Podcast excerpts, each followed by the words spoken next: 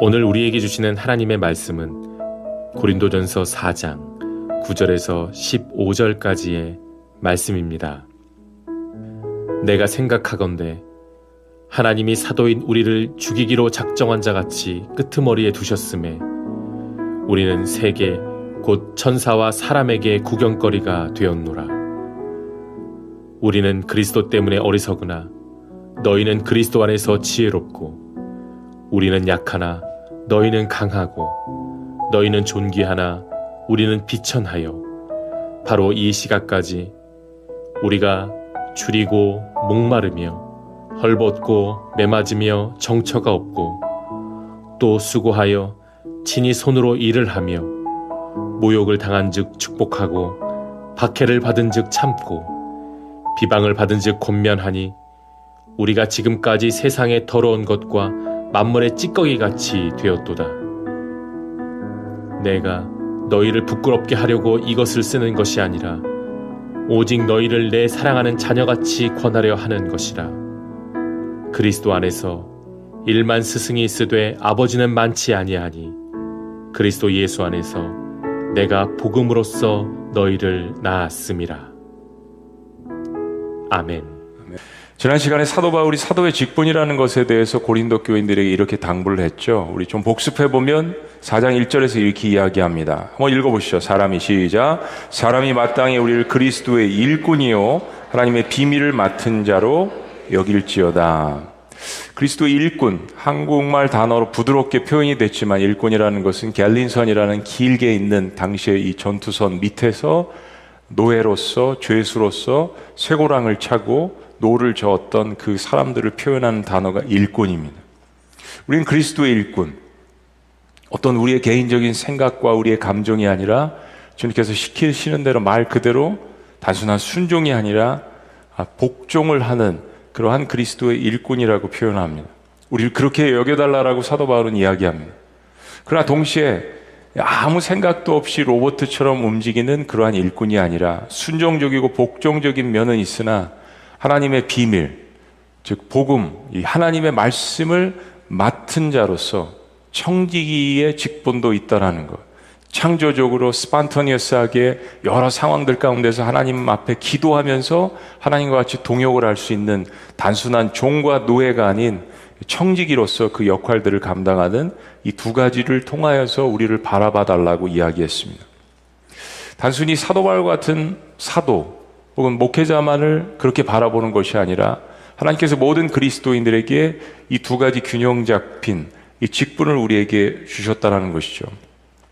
특별히 사도 바울은 목회자로서 하나님이 말씀하시면 무조건 순종하는 그러한 종으로서 자기 자신을 늘 표현합니다. 난 하나님의 종. 어느 교회 편지를 보낼 때마다 어느 지역에 서신서를 보낼 때마다 사도 바울은 자기 자신을 늘 주의 종, 주의 노예, 사랑의 빚진 자라고 표현을 합니다. 그러면서도 하나님과 함께 너무나도 멋있게 아름답게 동역하는 그런 모습들을 저희들이 볼 수 있습니다.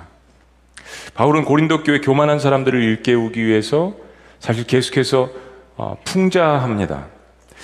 대조법을 쓰기도 하고 굉장히 좀 듣기에 거북한 거친 표현을 쓰기도 하고 때로는 우리가 듣기에 무례해 보이기도 하고 때로는 얼굴이 달아오르기도 합니다.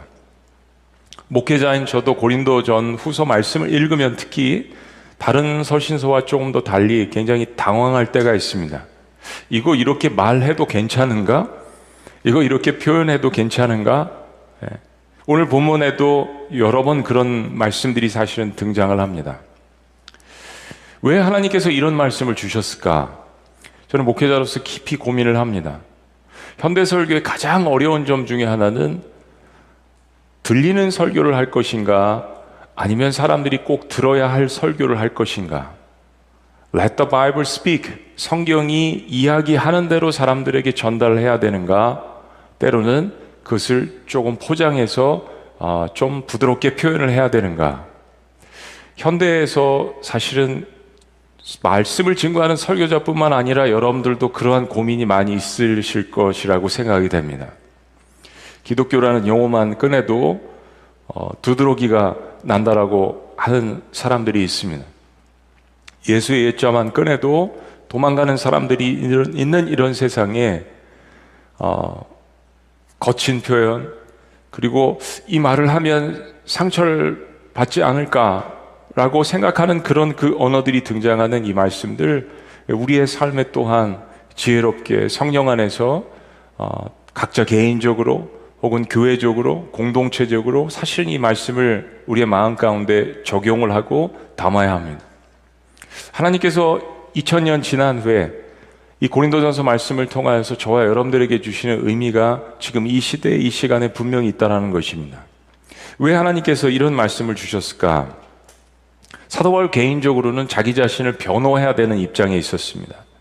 자기 자신이 살기 위해서, 자기 자신이 성공하기 위해서 자기 자신을 변호하는 것이 아니라 하나님의 말씀을 증거하는 이 하나님의 이 비밀을 증거하는 데 있어서 어, 다른 것들이 어, 단점이 되고 해가 되지 않기 위해서 자기 자신을 변호하는 개인적인 면이 있다라는 것을 우리가 서신서를 보면서 알게 됩니다.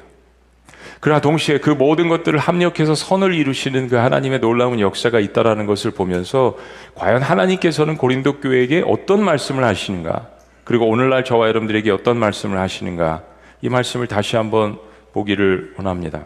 자, 바울이 오늘 다시 한번 계속해서 지난주에 이어서 하신, 하는 이야기는 자기 자신의 사도직에 대한 이야기를 합니다. 근데 오늘 본문 말씀 가운데 아주 상반되는 두 가지 이야기가 등장합니다. 하나는 만물의 찌꺼기인 주의 종, 그리고 또 한 가지는 아비와 같은 주의 종이라는 이 두 가지 아주 상반된 단어가 등장을 합니다. 자, 먼저 바울이 자기 자신을 만물의 찌꺼기와 같은 주의 종이라고 이야기를 하는데 특별히 세 가지의 표현을 합니다. 세 가지의 비유를 합니다.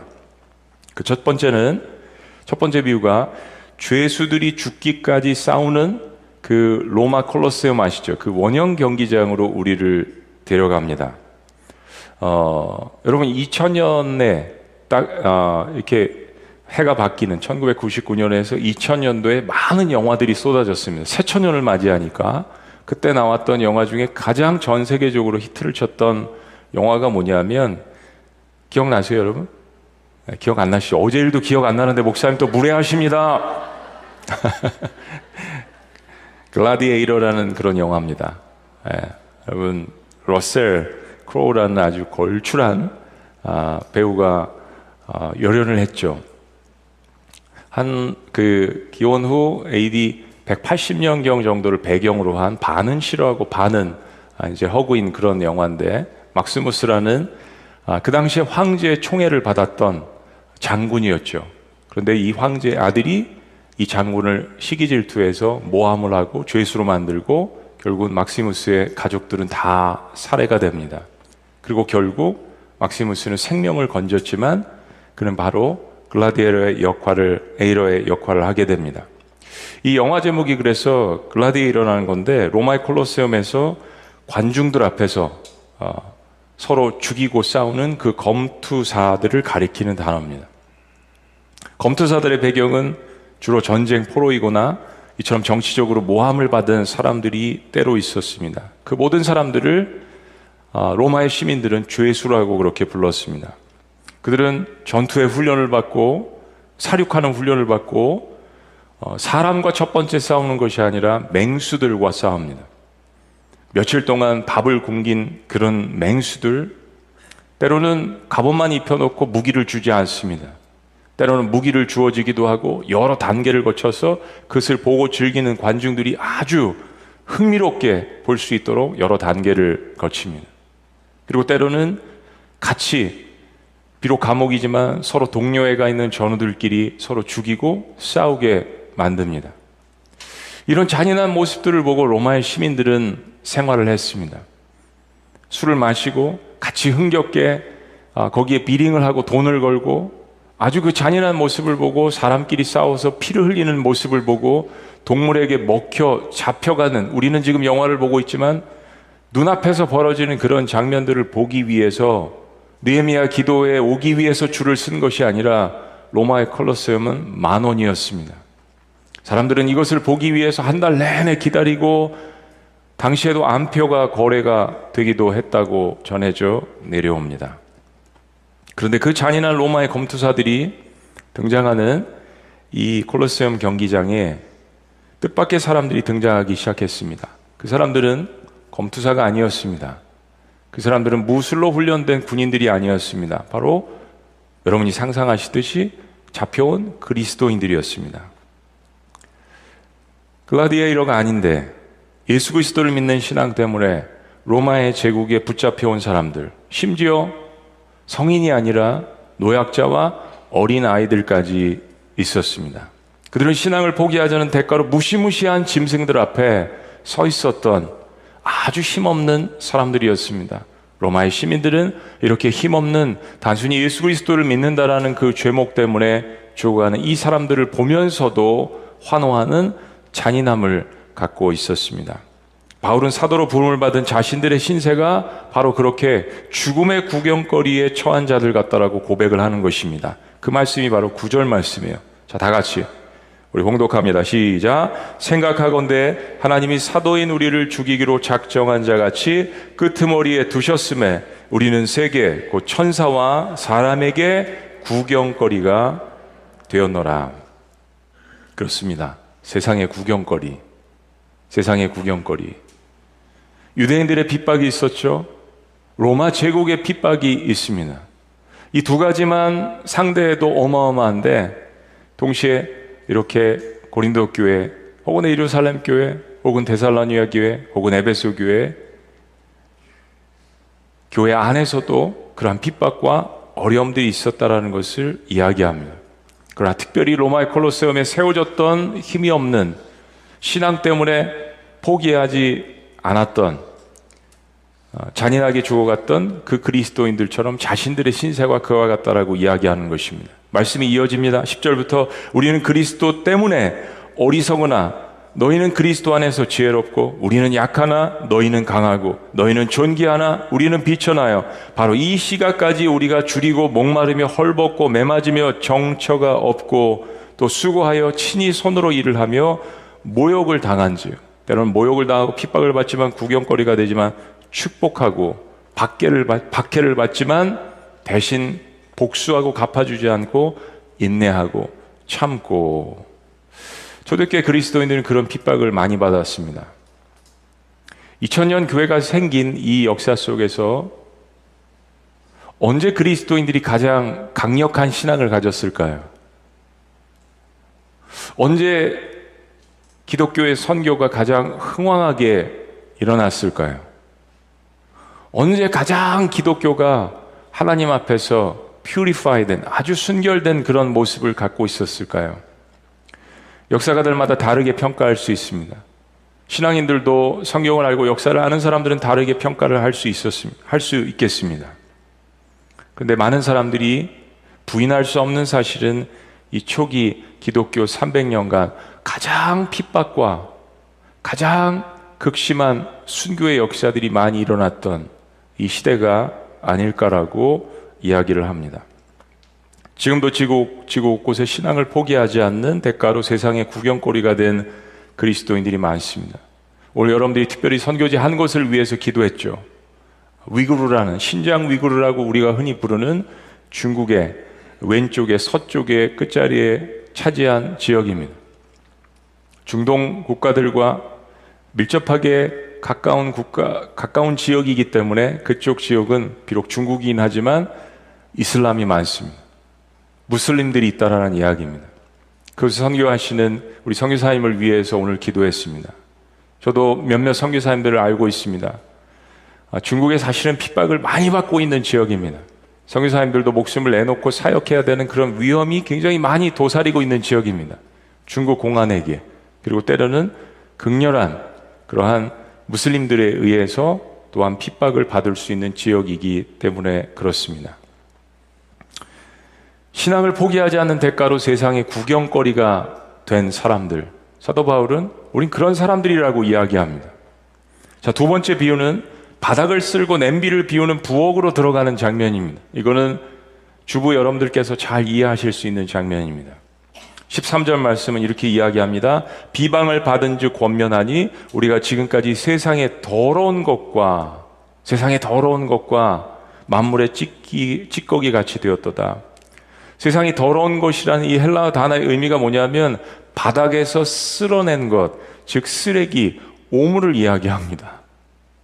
어느 누가 자기 자신의 정체성을, 자신의 삶을 이렇게 비유하고 싶을까요? 그렇게 비유하고 싶은 사람은 없을 것입니다. 내가 상대방에 대해서 요즘 MZ 세대들이 많이 이야기하는 욕이죠, 사실은. 예, 쓰레기.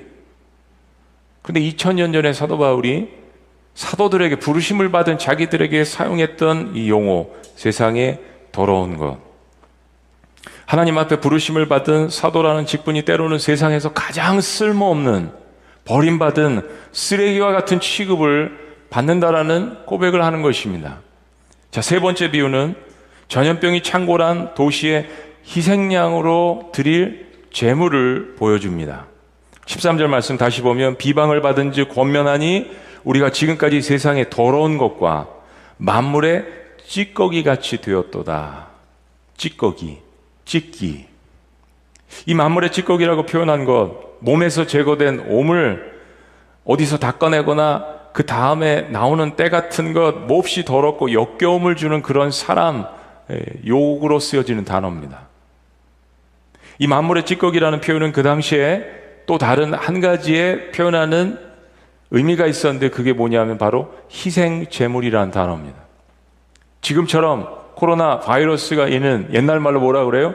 엽병, 연병이 창궐할 때 그것을 위해서 뭘 했습니까? 희생제물을 드렸어요. 어김없이 모든 민족들에게는 이 희생제물의 제사가 있었죠. 그런데 여기에 쓰인 헬라어 단어들이 바로 어떤 공동체의 어떤 악행과 불행을 위해서 속죄양에 쓰였던 그 단어가 만물의 찌꺼기라는 단어입니다.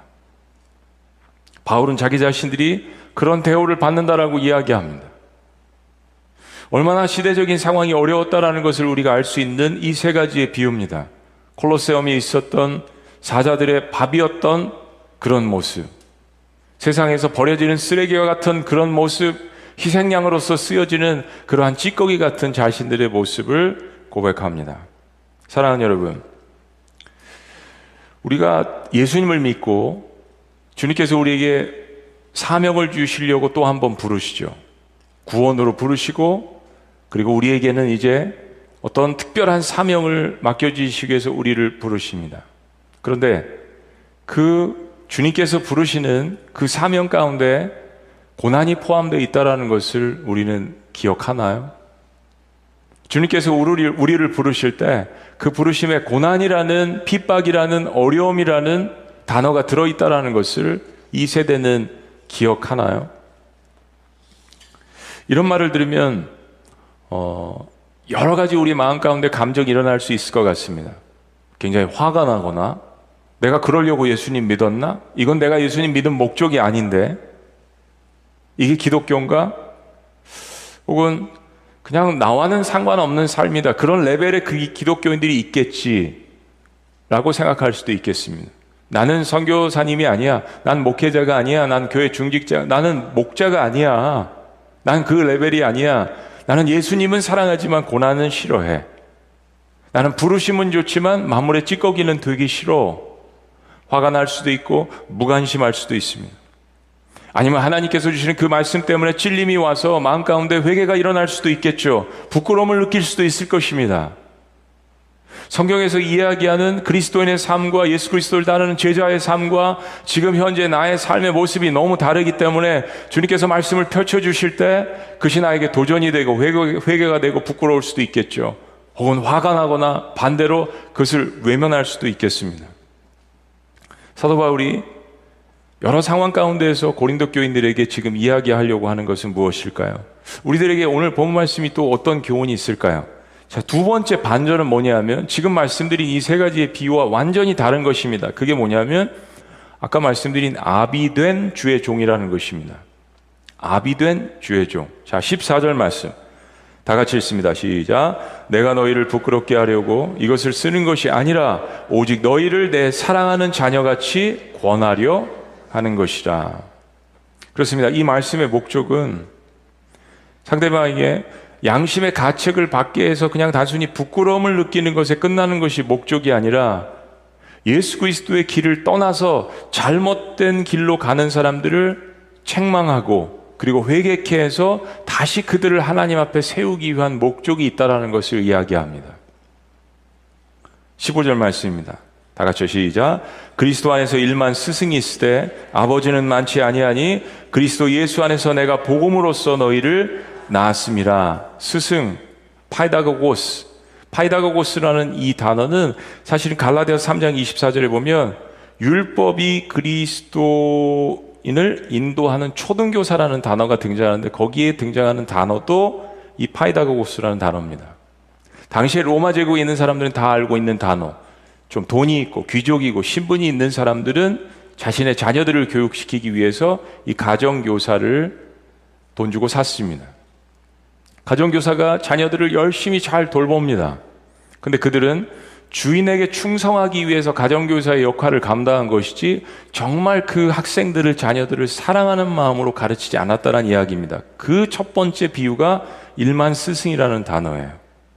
멘토는 많이 있을 수 있고 파이다가고 그런 초등교사는 가정교사는 돈 주고 고용한 그런 사람들은 많이 있을 수 있지만 그리스도 안에서 정말 진정한 아비는 많지 않다라는 이야기를 하는 것입니다. 그런 세상에 파이다가고스 스승은 진정한 사람을 사랑하는 영혼을 사랑하는 멘토는 될 수 없다라는 것입니다. 사람을 훈련시키고 그 사람을 세상 가운데서 성공시킬 수 있고 지식을 전달할 수는 있지만 정말 영혼 깊숙이 들어가서 하나님의 말씀을 증거하고 그들을 변화시켜서 또 다른 하나님의 훌륭한 그러한 사람으로 만들어내는 그 역할은 초등교사는 할 수 없다라는 이야기입니다. 바울은 그리스도 예수 안에서 복음으로써 내가 너희를 낳았다라고 이야기합니다. 단순한 교사의 차원이 아니라는 이야기입니다. 근데 바울은 그 다음 구절에서 조금 더 당황스러운 이야기를 합니다. 16절 말씀. 그러므로 내가 너희에게 권하노니 다 같이 시작. 너희는 나를 본받는 자 되라. 이런 이야기죠. 나는 너희의 아비다. 내가 너희를 낳았다. 나를 본받아라. 사랑하는 여러분, 누가 과연 이런 말을 자신 있게 할 수 있을까요? 저 스스로도 담임 목회를 20년 이상 하지만 이 말을 해본 적이 없는 것 같습니다. 너무 이 말씀을 하기에 부끄럽습니다. 저를 겸손하게 보이기 위해서 하는 이야기가 아니라 제 스스로를 잘 알고 있기 때문에 이런 말을 할 수 있는 사람이라면 아주 자신 있거나 아니면 교만하거나 아니면 미쳤거나 나를 본받는 사람, 자가 되라. 여러분, 당시에 로마 제국에서의 겸손이라는 것은 며칠 전에 겸손이라는 것으로 박사학위 논문을 쓴 목사님과 대화를 나눴습니다. 당시에 로마 제국의 겸손이라는 것은 상대방을 칼로 찌르고 이기고 승리하는 것, 성공을 쟁취하는 것이 겸손이라는 미덕이었다라고 이야기합니다. 맞습니다. 사도 바울이 지금 이야기하는 것은 당시에 모든 사람들이 알 수 있는 그 맥락 속에서 지금 이야기하는 거예요. 초등교사의 의미가 무엇인지, 검투사의 의미가 무엇인지, 만물의 찍기와 같은 존재가 무엇이라는 것인지, 로마 제국의 당시의 철학과 문화와 모든 사회 속에서 사람들이 싫어하고 터부시하는 그 단어들을 고린도서 1장부터 끄집어 올리지 않습니까? 십자가, 만물의 찍기, 버림받은 그러한 쓰레기와 같은 존재들 그러면서 사도 바울은 이것을 역설적으로 이야기하는 그러나 나는 당신들을 정말 부모된 심정으로 사랑했다라는 이야기를 하는 것입니다. 나를 본받으라고 이야기합니다. 무엇을 본받으라고 이야기하는 것일까요? 정말 어느 한 개인으로서 쉽게 할 수 없는 이야기를 합니다. 그만큼 삶이 자신 있다라는 이야기입니까? 다 모든 사람들 앞에서 당당할 수 있다라는 이야기입니까? 무엇을 본받으라는 이야기입니까? 더군다나 고린도 교회는 지금 당파 싸움 가운데 있습니다. 나는 아볼로파요. 나는 사도 바울이 더 좋아. 나는 베드로가 더 좋아. 난 예수 그리스도가 좋아. 다 예수 그리스도 판데도 불구하고 이름을 바꿔서 나는 예수당, 그리스도파, 파당, 뭐 메시아당 수많은 이야기들을 만들어서 좋은 성경의 단어지만 그들은 마음들이 갈라져 있었습니다. 그런 그들에게 사도 바울은 이야기합니다. 나는 만물의 찌꺼기와 같은 사람인데요. 근데 여러분들을 부모된 심정으로 그렇게 섬겼습니다. 이 말씀의 의미는 사도 바울 개인의 변론이기도 하지만 하나님은 이 말씀을 성경 말씀으로 채택하셨죠. 그리고 하나님은 사도 바울을 통하여서 교회에게 이야기하십니다. 그렇다면 이 말씀의 의미가 무엇입니까? 고린도전서 전체적인 맥락에서 이 말씀의 의미를 보면 이것은 하나님께서 교회 질서를 이야기하시는 것입니다. 가정에도 질서가 있듯이 교회 공동체에도 질서가 있습니다. 사회 세상에도 질서가 있듯이 교회 공동체에도 질서가 있다는 것을 이야기합니다. 사도바울과 같이 동역하는 수많은 사람들이 있지만 사도바울이 그 가운데 하나님께 부름을 받은 리더라는 것을 이야기하는 것입니다.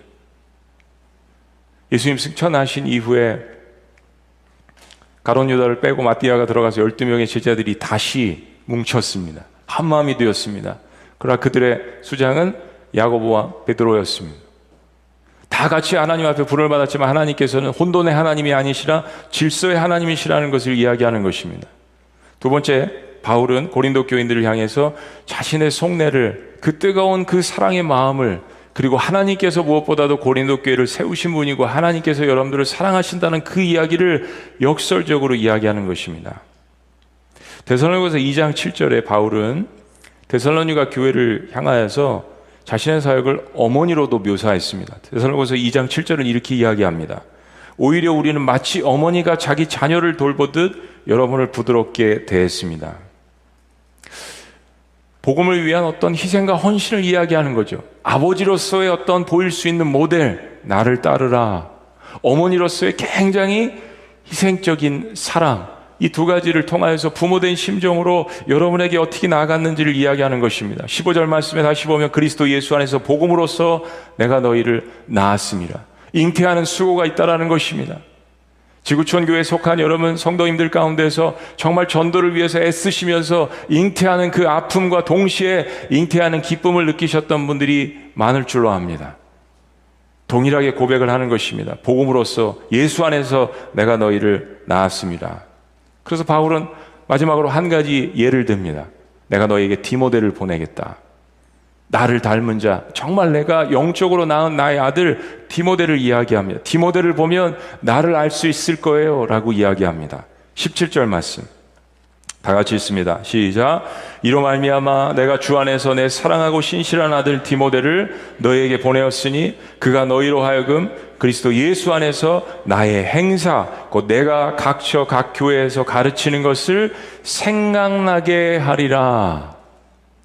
나의 행사, 나의 행동, 나의 삶, 일거수일투조 다 아는 나의 어, 영적 아들 디모데를 여러분들에게 보냅니다. 내가 선교 사역하면서 교회 다니면서 어떻게 했는지 그를 보면 나를 알 수 있을 거예요. 나를 생각나게 할 것입니다. 사랑하는 여러분, 어디서 많이 본 표현 같지 않으세요? 어떤 동역의 롤 모델을 볼 수 있죠? 바로 예수님과 성령 하나님이십니다. 우리가 요한복음 말씀을 보고 있지만 이제 쭉 보면 14장부터 16장까지 예수님께서 성령님의 사역에 관해서 말씀하실 거예요. 그가 곧 오시리라. 그리고 성령님의 사역은 뭡니까? 예수 그리스도를 생각나게 하시는 거예요. 우리가 하나님의 말씀을 읽을 때 예수 그리스도가 사역하신 것 그 말씀들을 읽을 때 그 말씀의 깊이를 알게 하시고 그 말씀의 넓이를 알게 하시고 성령님의 역할은 철저히 조력자의 역할을 팔라클레토스 그 조력자의 역할을 하면서 하나님을 빛나게 하고 예수 그리스도를 드러나게 하는 그 사역을 할 것입니다. 사도 바울이 영적으로 아들 디모데를 낳았는데 그 아들을 보면 아버지를 알 수 있다. 이것은 당시의 고대 로마의 속담이었습니다. 그래서 사도 바울은 디모데를 보낸다라고 이야기하는 것이에요. 제자 훈련의 핵심을 이야기하는 거죠. 예수님 사랑하면 여러분 찬양하신 것처럼 예수님 사랑하면 예수님 닮아가게 돼 있고 그리고 예수님 닮아가면서 예수님 마음 가운데 무엇이 있는지를 깨닫게 되죠. 영혼들에 대한 극렬과 사랑 그 성을 보고 우시고 제주도를 보고 우시고 카자흐스탄을 보고 우시고 우크라이나를 보고 우시고 러시아를 보고 보시고 우시고 신장 위구르 지역을 보시고 우시고 무슬림 지역을 보고 우시고 바로 잃어버린 영혼들에 대한 그 예수 그리스도의 사랑의 마음이 있다라는 것을 깨닫고 그때부터 예수님 자랑하게 되는 거잖아요. 사랑하면 자랑하게 되어 있습니다. 담게 되어 있습니다. 제자훈련의 핵심은 간단 핵심은 간단합니다. 우리가 성경 공부하는 목적, 예배하는 목적, 물론 하나님을 더 알기 위해서, 하나님께 다가가기 위해서 그것이 있는 거 분명합니다. 내가 격려받고 위로받기 위해서 이런 모든 목적들이 예배와 그리고 성역 공부에 들어 있습니다. 그러나 그 모든 것들을 하면서 예수 그리스도를 닮아가지 않는다면 그렇다면 우리의 목적이 잘못된 거죠. 우리의 목적이 변질된 것입니다. 나는 격려받는다라고 생각하지만 여전히 변화되지 않는 내 모습, 예수 그리스도를 닮아가고자 애쓰지 않는 모습, 주님께서 원하지 않는 모습, 그것이 아무리 예배를 드려도 성역 공부를 하더라도 일어나지 않는다면 내 마음 가운데서 주님을 사랑하는 그 모습들이 변질되어 있음을 발견하게 될 것입니다. 첫사랑을 회복하는 것이 너무 중요하죠. 사도 바울은 마지막에 참 우리가 듣기 거북한 이야기를 합니다. 저도 설교하기가 참 힘든 구절입니다. 이해해 주세요, 여러분. 21절 말씀입니다. 다 같이 시작. 너희가 무엇을 원하느냐? 내가 매를 가지고 너희에게 나아가리야? 읽기 싫으시군요, 여러분. 자, 21절 말씀. 다 같이 시작. 너희가 무엇을 원하느냐? 내가 매를 가지고 너희에게 나가리야? 사랑과 온유한 마음으로 나가리야. 사도 바울은 결론을 맺지 않습니다. 그리고 이것을 퀘스천 질문으로 우리에게 남겨놓습니다. 우리는 인생 가운데서 꼭 답을 찾으려고 해요. 하나님께서는 묵직한 질문으로 우리에게 남겨놓으실 때가 있습니다. 이게 단순히 사도 바울이 문제가 있는 고린도 교회에게 이야기한 것으로만 생각하시면 착각입니다. 오늘 이 말씀은 저와 여러분들에게 주님께서 하시는 말씀이에요. 내가 너희에게 채찍을 가지고 매를 가지고 나아가랴 아니면 사랑과 온유함을 가지고 나아가랴. 하나님께서 우리의 삶 가운데 이 질문을 종종 하십니다. 답변하기 이전에 우리의 삶을 들여다보라고 주님께서 때로는 묵직한 질문을 우리의 삶 가운데 던져 놓으실 때가 있습니다.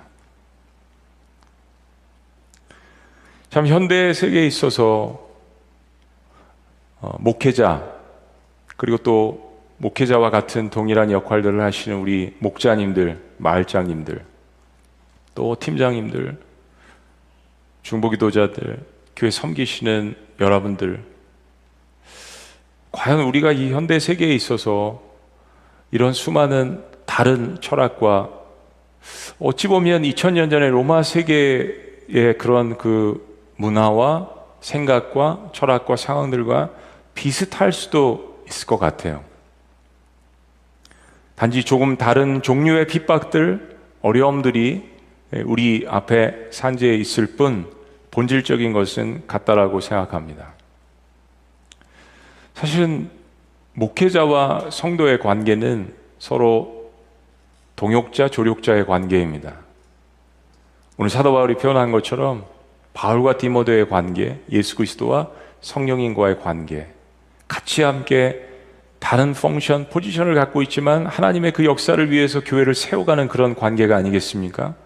아버지와 어머니의 역할이라는 것이 비슷하면서 다른 면이 있는 것처럼 그런 합심해서 한 마음이 되어서 자녀들에게 모범을 보이고 키워야 되는 것처럼 하나님께서 우리에게 주신 이 놀라운 직분 어느 것이 뛰어나고 어느 것이 못하는 것이 아니라 성도님들은 삶 가운데서 일상생활 가운데서 더 깊숙이 들어가시잖아요. 직장, 학교, 가정.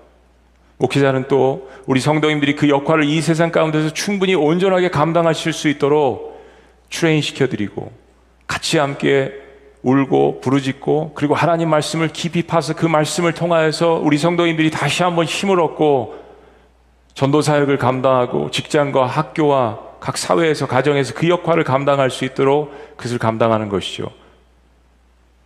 신약 시대를 지나서 우리 시대는 다 같이 하나님의 부름 받은 종들입니다. 아멘이십니까? 우린 다 같이 예수 그리스도를 바라보는 예수 그리스도를 따르는 사람들로서 예수 그리스도는 대제사장이시고 대목자시고 우리는 작은 목자로서 함께 각각의 위치에서 그 역할들을 감당하는 사람들입니다. 우리 지구촌 교회는 두 가지만 있, 두 가지의 직분만 있는 거죠. 현재의 목자와 앞으로 세워질 목자. 이 두 가지만 존재할 뿐입니다.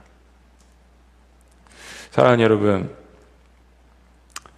예수 그리스도가 당하신 고난이 예수 그리스도를 따르는 우리들에게 어떤 의미가 있습니까? 다시 한번요. 예수 그리스도의 십자가 또 예수 그리스도가 당한 고난이 오늘 사도 바울도 고난에 대한 이야기를 하는데 앞으로 더 많이 볼 것입니다. 그런데 그 고난이 우리들에게 어떤 의미가 있을까요? 고린도서 1장으로 돌아가면 꺼리끼는 것, 피하고 싶은 것, 터부시 여기는 것. 예수 그리스도께서 보여주신 십자가의 그 모습이 사랑하는 여러분 질문합니다. 실패의 상징인가요? 십자가가 단순히 그냥 고난받고 끝나고 혹은 실패의 상징인가요?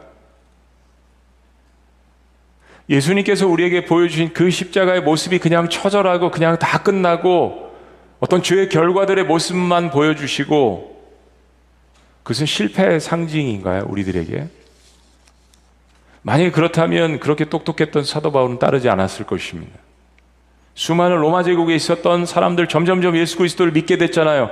할 수 없이 로마 제국이 기독교를 공인할 수 없었던 이유 점점 점점 7천만 명의 로마 제국에 있는 사람들 가운데서 너무나도 많은 사람들이 예수 그리스도를 영접하기 시작하니까 그들은 결국 받아들일 수밖에 없었던 것입니다.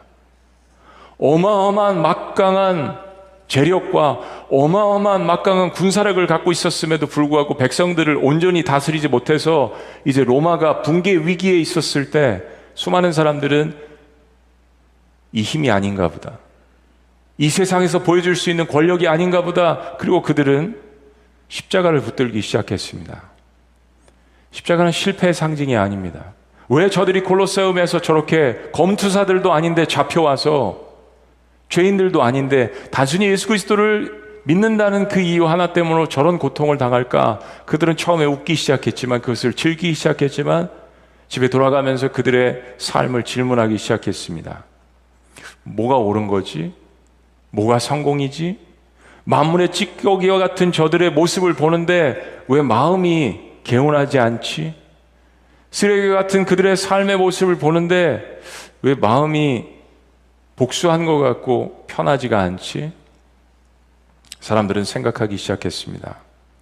사랑하는 여러분, 저와 여러분들이 이 땅에서 예수 그리스도를 믿고 그분을 따르기 때문에 당하는 고난은 목적이 없는 고난이 아닙니다. 어차피 모든 사람들은 생로병사의 문제를 갖고 있습니다. 그렇다면 우리가 당하는 고난이 의미 있는 고난이 돼야 되잖아요. 십자가의 고난은 의미 있는 고난이었습니다. 그냥 검투사들이 자신의 목숨을 건지기 위한 투쟁 그러한 고난들이 아니었습니다. 십자가는 의미 있는 고난이었습니다. 그리고 실패 상징이 아니었습니다. 그리스도의 고난은 고난에서 끝나지 않았습니다. 모든 예수 그리스도를 따랐던 사람들, 모든 콜로세움에 잡혀와서 자신의 목숨을 포기했던 사람들은 더 큰 영광을 보았던 것이죠. 그것이 기독교 2000년사를 이끌어 왔던 것입니다. 그 바탕 위에 고린도 교회가 세워졌다라는 것, 그 바탕 위에 지구촌 교회가 세워졌다라는 것, 그 바탕 위에 선교를 하고, 그 바탕 위에 복음을 증거하고, 그 바탕 위에 섬김을 할 때만 하나님께서 교회에 주신 복음 안에 주신 그 놀라운 능력과 하나님의 그 영광이 모든 사람들에게 놀랍게 일어나는 것임을 믿으시기를 주의 이름으로 축복합니다. 우리가 그리스도를 위해서 당하는 모든 고난은 의미 있고 영광스러운 고난입니다. 예수님께서 영광을 받으시면 그 영광을 다 취하시는 것이 아니라 그 영광을 나누십니다. 우리에게 나눠주시잖아요. 아들의, 아들이 받을 상급까지 우리들에게 나눠주신다고 합니다. 여러분이 받으시는 하나님의 영광은 무엇인가요? 영생, 구원, 용서, 능력, 권세, 복음, 증거, 아들이 누리시는 대부분의 영광을 이미 우리가 누리고 있지 않습니까? 가장 큰 영광이 천국에서 기다리고 있지만 우리 이 땅에서 우리 복음을 증거하면서 고난과 함께 우리는 하나님이 주시는 영광도 누리고 있는 것입니다. 반대로 이야기하면 영광을 고난과 함께 받으리라 라고 하신 히브리서의 말씀이 진리인 것입니다. 우리 모두는 세상에 구경거리와 같은 그러한 느낌을 받을 때가 있습니다. 정말 내가 그리스도인으로서 살아가려고 노력할 때 가정에서 믿지 않는 가정에서 가문에서 학교에서 직장에서 마물의 찌꺼기와 같은 그런 느낌을 받을 때가 있습니다. 정말 제대로 성경적인 가치관을 가지고 살아가려고 할 때 그렇습니다. 그러나 이 세상 사람들 가운데서 하나님께서 부름을 받은 여러분들은 그 사람들에게 아비와 같은 주의 종이 될 수 있다는 것. 그들을 영적으로 품고 기도하고 눈물로써 하나님 앞에 그들을 데려갔을 때 그들을 영적으로 여러분들이 낳을 수 있다는 것. 사도 바울이 이 말씀이 매트 2022를 준비하면서 기도하시고 또 제주도를 가시고 스마트 커넥션을 해서 우리 해외 선교 선교사님들을 위해서 기도하시는 여러분들에게 큰 격려와 위로가 되시기를 주의 이름으로 축복합니다.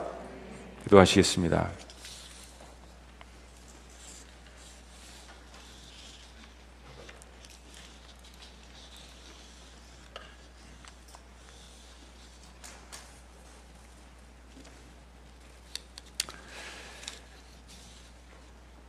그렇습니다, 여러분. 세상에 구경거리와 같은 그런 느낌을 받을 때가 여러분이 있으시다면 여러분 제대로 사시는 겁니다. 그런 외로움을 느낄 때도 있고 그런 아픔을 느낄 때도 있고 그런 힘듦을 느낄 때도 있고 내가 예수 그리스도의 제자로서 그렇게 살아가려고 노력하기 때문에 받을 수 있는 사도 바울의 고백이잖아요.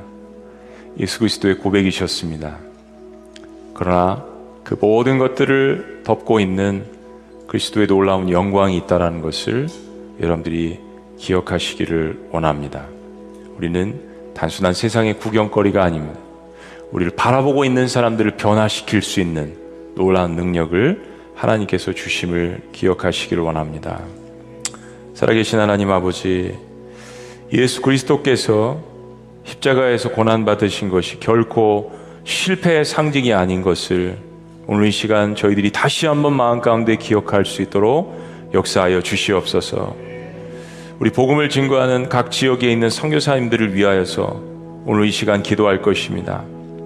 하나님, 만물의 찌꺼기와 같은 느낌을 가질 수도 있고, 그리고 세상의 구경거리와 같은 느낌을 받을 수도 있는 선교사님들 가운데 하나님께서 주신 이 말씀을 통하여서 그 가정이, 그 교회가, 그 사역 팀이 다시 한번 일어날 수 있도록 우리 주님께서 축복하여 주시옵소서.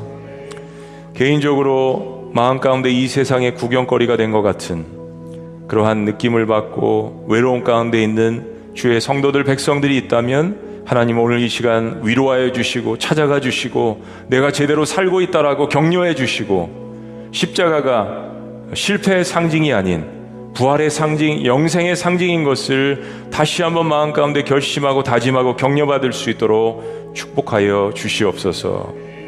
우리의 구원자 대신 우리의 삶의 주인 대신 예수님의 이름으로 기도합니다. 아멘. 할렐루야. 우리 자리에서 다 같이 일어나시겠습니다. 네. 우리 그런 마음으로 우리 찬양 부릅니다. 예수의 길 안개 속에서 주님을 보내 아무것도 없을 것 같은 그곳에서 같이 함께 기도하시는 마음으로 주신 말씀 묵상하고 우리 주님 앞에 함께 고백합니다. 한계 속에서 주님을 보내 아무도 없을 것 같던 그곳에서 손 내미셔서 나를 붙드네 길 잃고 쓰러져 가던 그곳에서 주 말씀하시네. 주 말씀하시네. 내 손 잡으라고. 내 손 잡으라고. 내가 곧 길이요. 내가 곧 길이요. 진리 생명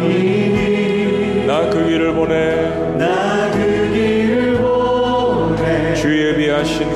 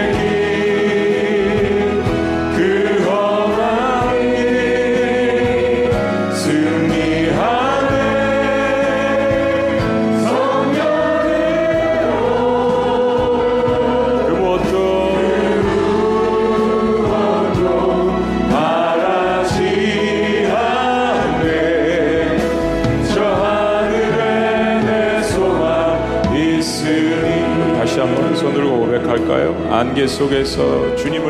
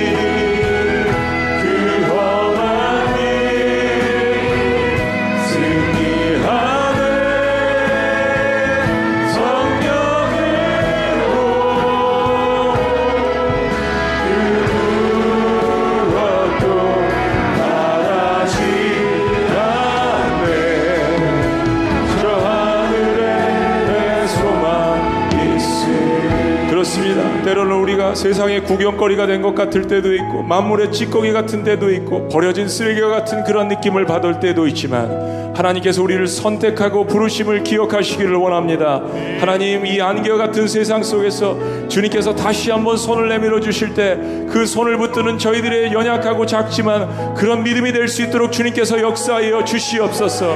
다시 한번 오늘도 예수의 길을 택하겠습니다. 다시 한번 그 좁은 길을 택하겠습니다. 십자가가 결코 실패의 상징이 아닌 것을 세상 가운데 선포할 수 있도록 역사하여 주시옵소서.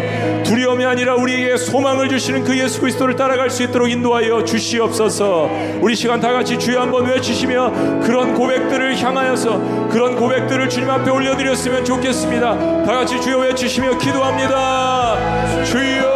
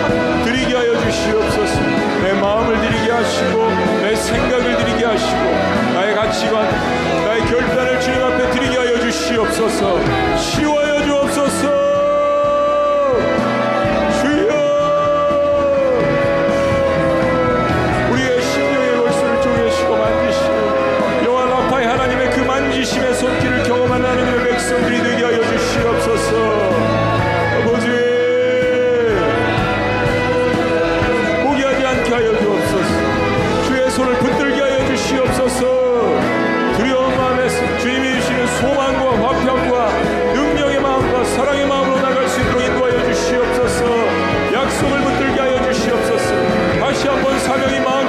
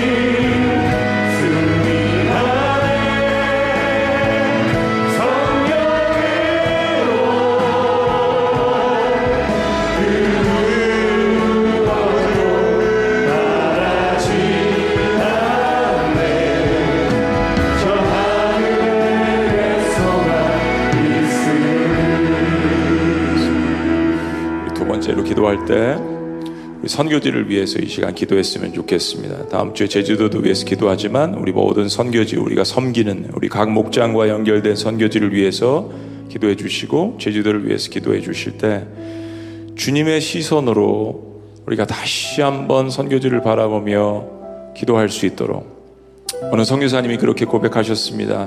목사님 때로 우리가 선교지에서 오래 일하다 보면 우리도 왕노릇 할 수 있습니다.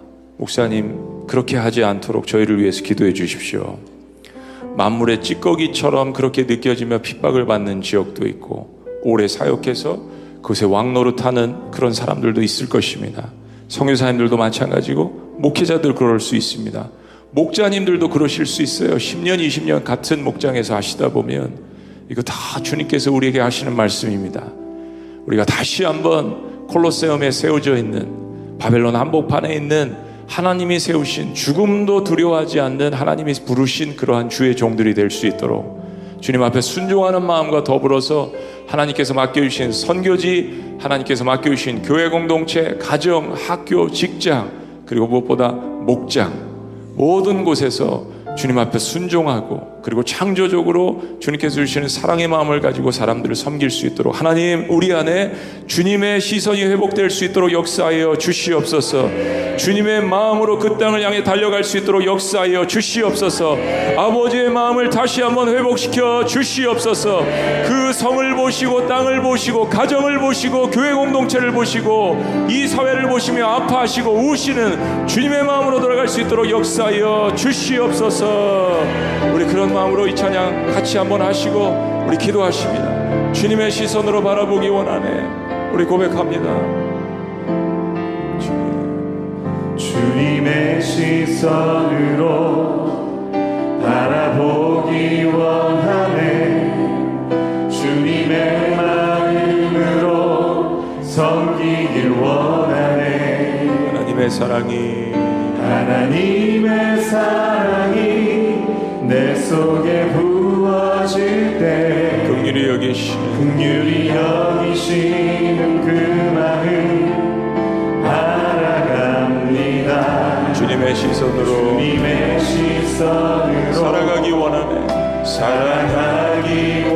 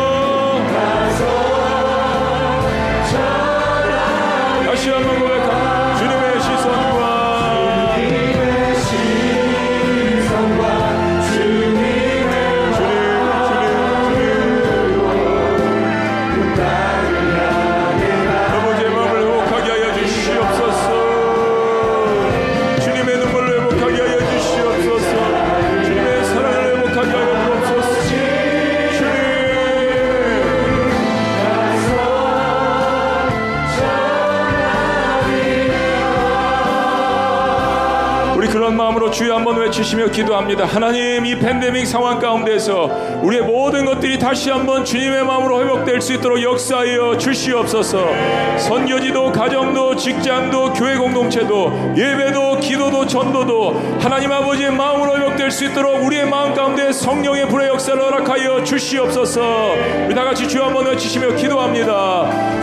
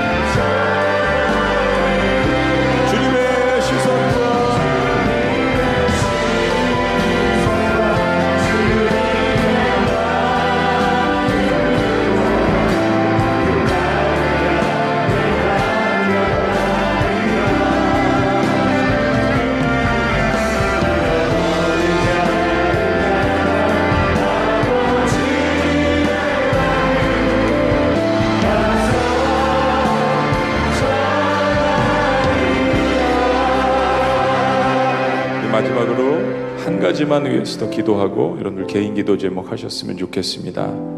아, 우리 성남시를 위해서 또 우리 용인시를 위해서 여러분 기도해 주셨으면 좋겠습니다. 우리가 속한 경기도를 위해서 주님의 마음으로 기도하실 때 또 좀 더 넓혀서 우리나라를 위해서 기도할 때 여러 가지 지금 어, 반기독교적인 또 비성경적인 그러한 상황들이 우리의 자녀들의 문턱까지 와 있다라는 것을 여러분 잘 아실 것입니다.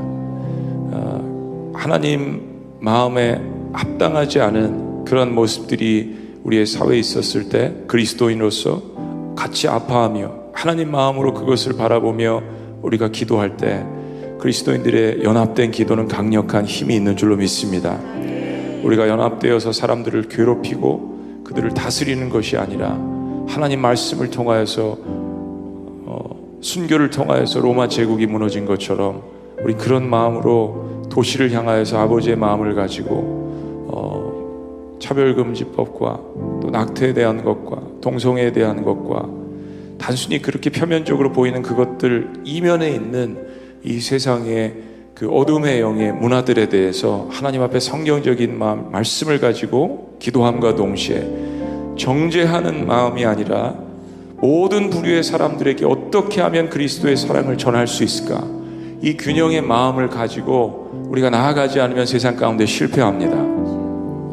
예, 사람들을 미워하고 정죄하는 마음이 아니라 성경적인 가치관을 가지고 그러한 법들이 제정되지 않도록 기도함과 동시에 그들도 사울이 사도 바울로 변화될 수 있었던 것처럼 그런 놀라운 역사들이 곳곳에서 일어날 수 있도록 우리 마지막으로 이것을 위하여서 주님의 마음과 주님의 시선을 가지고 같이 기도하시고 여러분 개인 기도 제목 가지고 기도하셨으면 좋겠습니다. 우리 다 같이 마지막으로 다시 한번 주여 외치시며 기도합니다. 주여